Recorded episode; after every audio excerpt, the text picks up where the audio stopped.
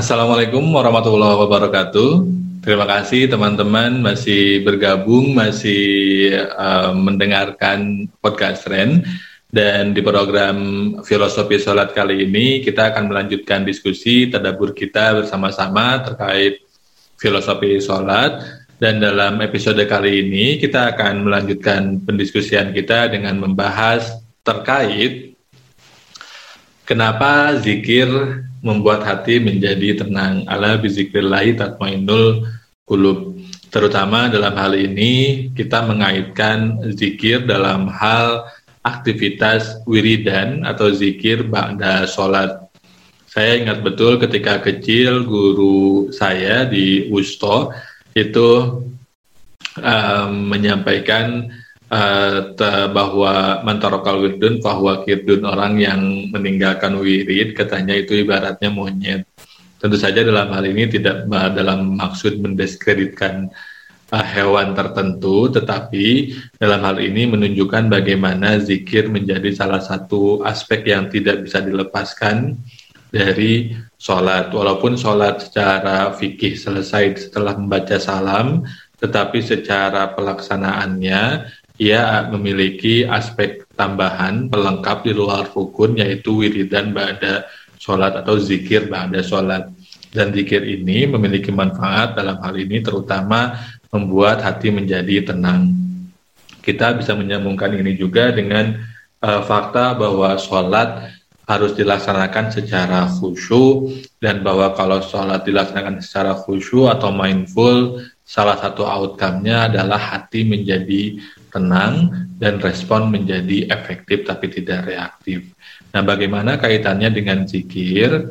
Dalam hal ini, kenapa zikir membuat hati menjadi tenang? Kemungkinan jawabannya adalah yang pertama karena zikir memelihara kesadaran terkait akar muasal dan tujuan. Kita dari mana berasal, muasal kita, dan ke mana tujuan kita kalau kita terjemahkan ini mirip sebetulnya kesadarannya dengan innalillahi wa inna ilaihi rojiun. Innalillahi adalah rootedness, akar kita muasalnya dari mana? Kita dari Allah diciptakan olehnya sejauh seruas jarak penciptaan, kemudian uh, directedness atau arah bahwa kita akan kembali kepada Allah sehingga ruang antara antara kita berasal dan kita menuju harus kita isi dengan ekspresi kerinduan kepadanya. Yang ekspresi kerinduan ini didasari oleh semangat kasih sayang dan didasari oleh sujud yang total kepadanya.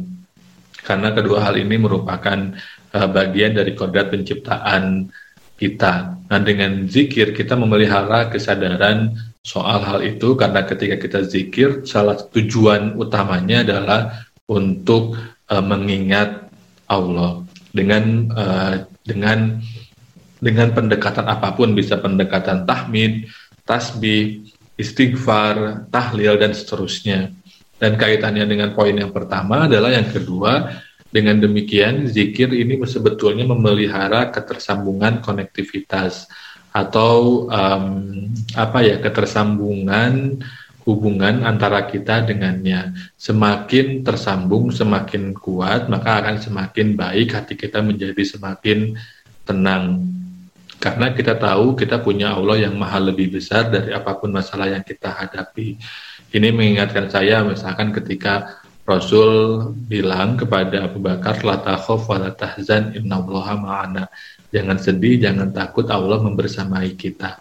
Semakin kita tersambung sadar bahwa Allah senantiasa membersamai kita, lebih dekat dari urat nadi kita, seharusnya kita merasa tenang karena la haula wa la quwata illa billah dan bahwa Allah tidak akan meninggalkan kita sendirian. Allah pasti akan menolong dan memberikan cintanya kepada kita.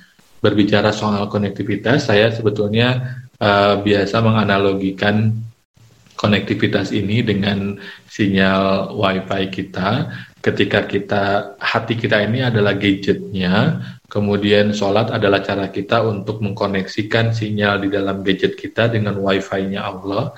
Sehingga ketika itu terkoneksi, maka ada dua hal yang bisa setidaknya kita lakukan.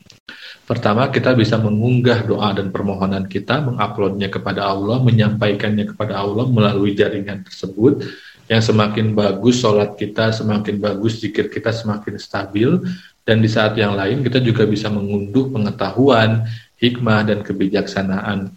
Semakin bersih, bagus gadget kita, semakin bagus jaringan kita, maka akan dengan mudah kita e, mengunduh kebijaksanaan, hikmah, hidayah, rahmat yang Allah berikan kepada kita.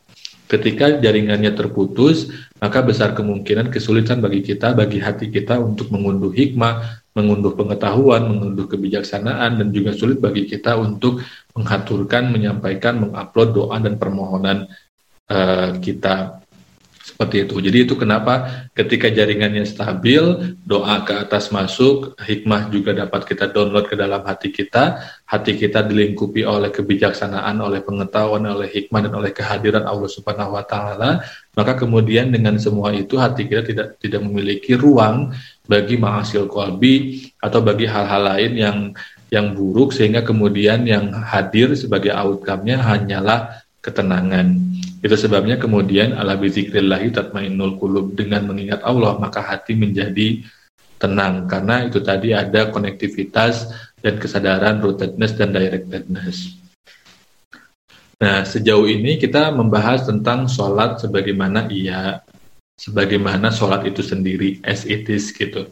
Kita belum membicarakan atau mendiskusikan atau mencoba membedah tentang bagaimana sholat yang dilakukan secara berjamaah dan kenapa sholat berjamaah abdolun uh, min minas sholatil munfarid dari sholat munfarid gitu atau sholat sendirian. Kita akan membahas itu di episode mendatang. Terima kasih. Wassalamualaikum warahmatullahi wabarakatuh.